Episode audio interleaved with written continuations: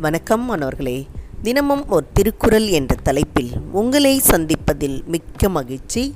அதிகாரம் பதினைந்து பிறனில் விழையாமை குரல் நூற்று நாற்பத்து ஒன்பது நலக்குரியார் யார் எனின் நாம நீர் வைப்பில் பிறர்க்குரியால் தோல் தோயாதார்.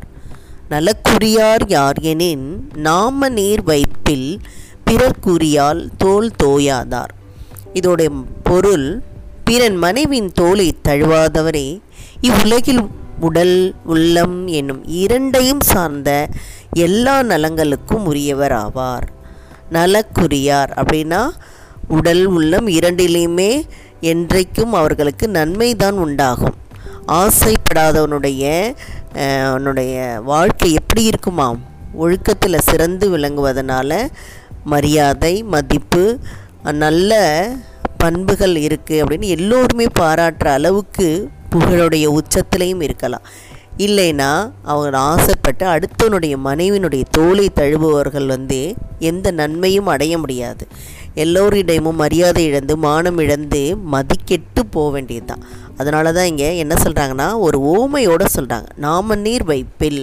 நாம நீர் என்பது என்ன? அச்சம் தரும் கடல். கடல் சூழ்ந்த இந்த உலகம். ஒன்று நாமத்துக்கு கடல்னு சொல்லலாம் அல்லது அச்சம்னு சொல்லலாம். அப்போது இந்த அச்சம் தருகின்ற இந்த கடல் சூழ்ந்த உலகத்தில் நன்மைக்குரியவர் யார் அப்படின்னு பார்த்தா அடுத்தவனுடைய மனைவின் தோலை தழுவாதவர்கள் தான் நன்மைக்கு உரியவர் அப்படின்னு சொல்கிறாங்க அப்போ இந்த குரலில் அழகான ஓமையோடு நமக்கு வள்ளுவர் இந்த குரலை தந்திருக்கின்றார் இல்லையா? அப்போ நல்ல பண்போடு வாழ்ந்தால் நம் உடல் மட்டும் கே வந்து ஒழுங்கோடு இல்லாமல் உள்ளமும் ஒழுங்கு பெறும் அப்படின்றது தான் இந்த குரல் நமக்கு உணர்த்துகிறது.